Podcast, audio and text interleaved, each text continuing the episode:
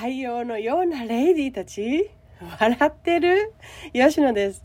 この番組はあなたが自分に自信を取り戻すことと一緒に考えようという姉的応援番組です。答えは一人一人違う。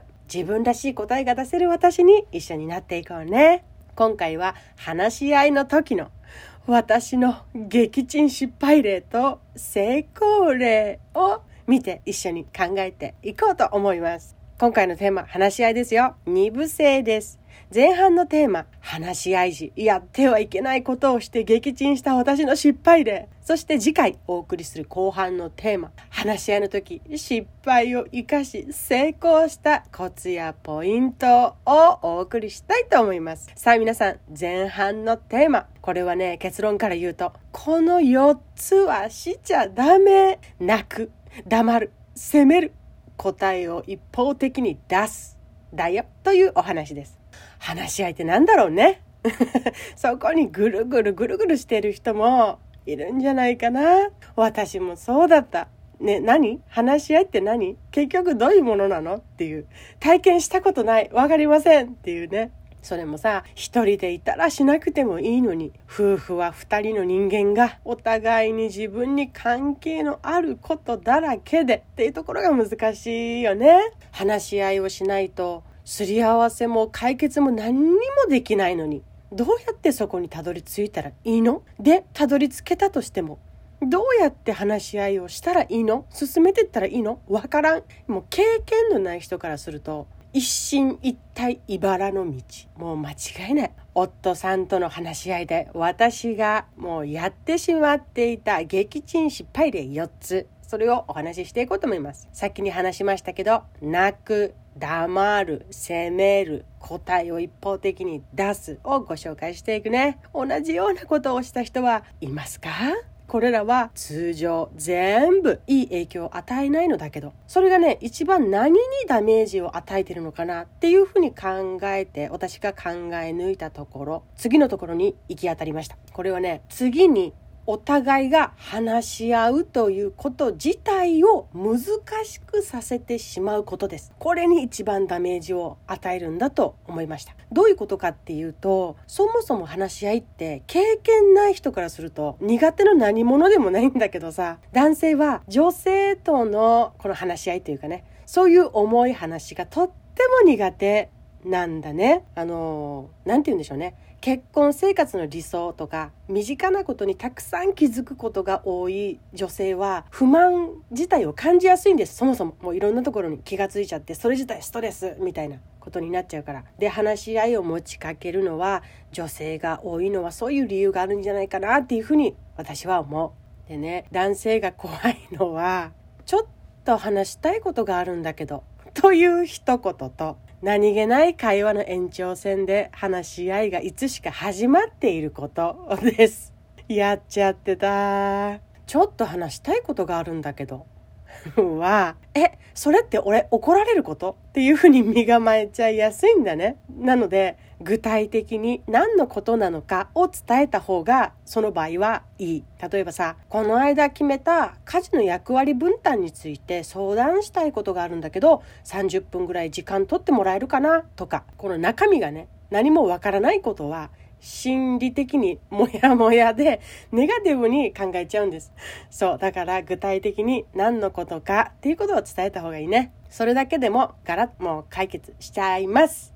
で、次、何気ない会話の延長線で話が始まっているパターン。これあるあるじゃないですか今日の何気ない会話が、いつしか話し合いに突入 させている側の女性みたいな。今日さ、もう本当にこういうことがあってさ、みたいな。休む暇もなくてずっと動いてて本当に疲れた。で、家帰ってきて思ったんだけど、この間2人で決めた家事の役割分担なんだけどさ、みたいな。で、別にいいんだけど、その決め事とか変更とか時間を要する二人にとって大事な話ならついでに話さないことです。これは重要ですね。私はそれをしてね夫さんに「え？